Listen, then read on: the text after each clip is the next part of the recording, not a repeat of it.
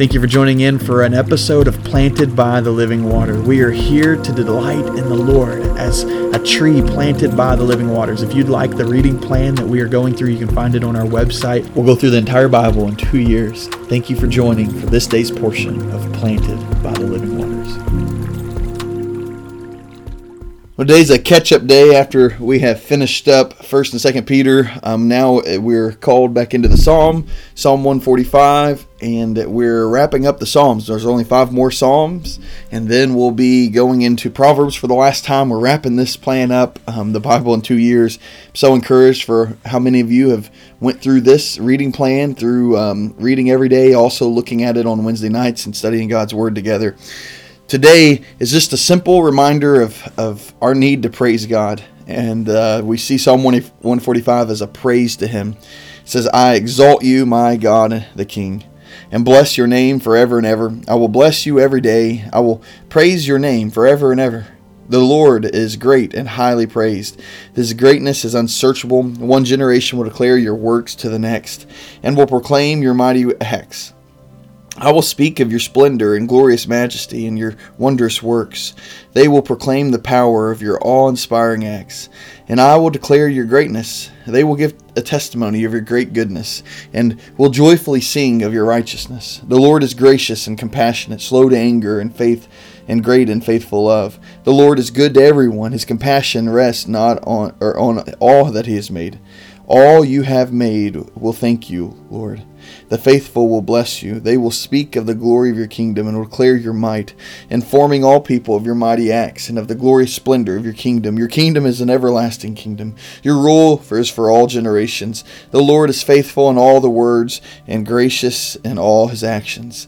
The Lord helps all who fall. He raises up all who are oppressed. All eyes look to Him, and you give them their food at the proper time.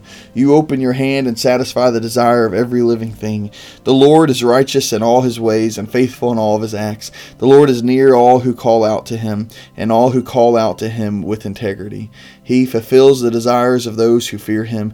He hears the cry for help and saves them. The Lord guards all those who love Him, and He destroys all the wicked. My mouth will declare the Lord's praise. Let everything, living thing bless His holy name forever and ever and ever." It says, let every living thing bless His name forever and ever. You as a living thing, you as one of the many things He has made, would you bless His name forever and ever? Would you sing of His wonderful works and proclaim the power of His awe-inspiring acts, knowing He is faithful? I love this psalm because over and over again, we see this picture of just how good God is. Verse nine, the Lord is good to everyone. It talks about the kingdom of God and how wonderful this kingdom is. It talks about the Lord being there. It says that the Lord will help anyone who falls. He helps the oppressed. Every eye looks to Him. He helps those that are in need. He, he, he is righteous in everything He does. And so if you just need a mindset, a, a, a maybe a paradigm shift this morning to, to put your mind and your focus back to where it belongs, where it needs to be, read Psalm one forty-five. And say, Lord, you are so good. My eyes are on you, and I will bless your name forever and ever. Father God, we love you, Lord. We're so thankful for you. We're so thankful for Jesus. Lord, we're so thankful for the cross.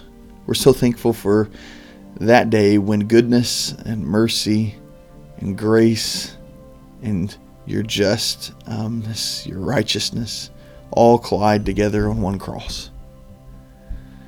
Father, thank you for us being able to cling to the cross, knowing that our sins are forgiven.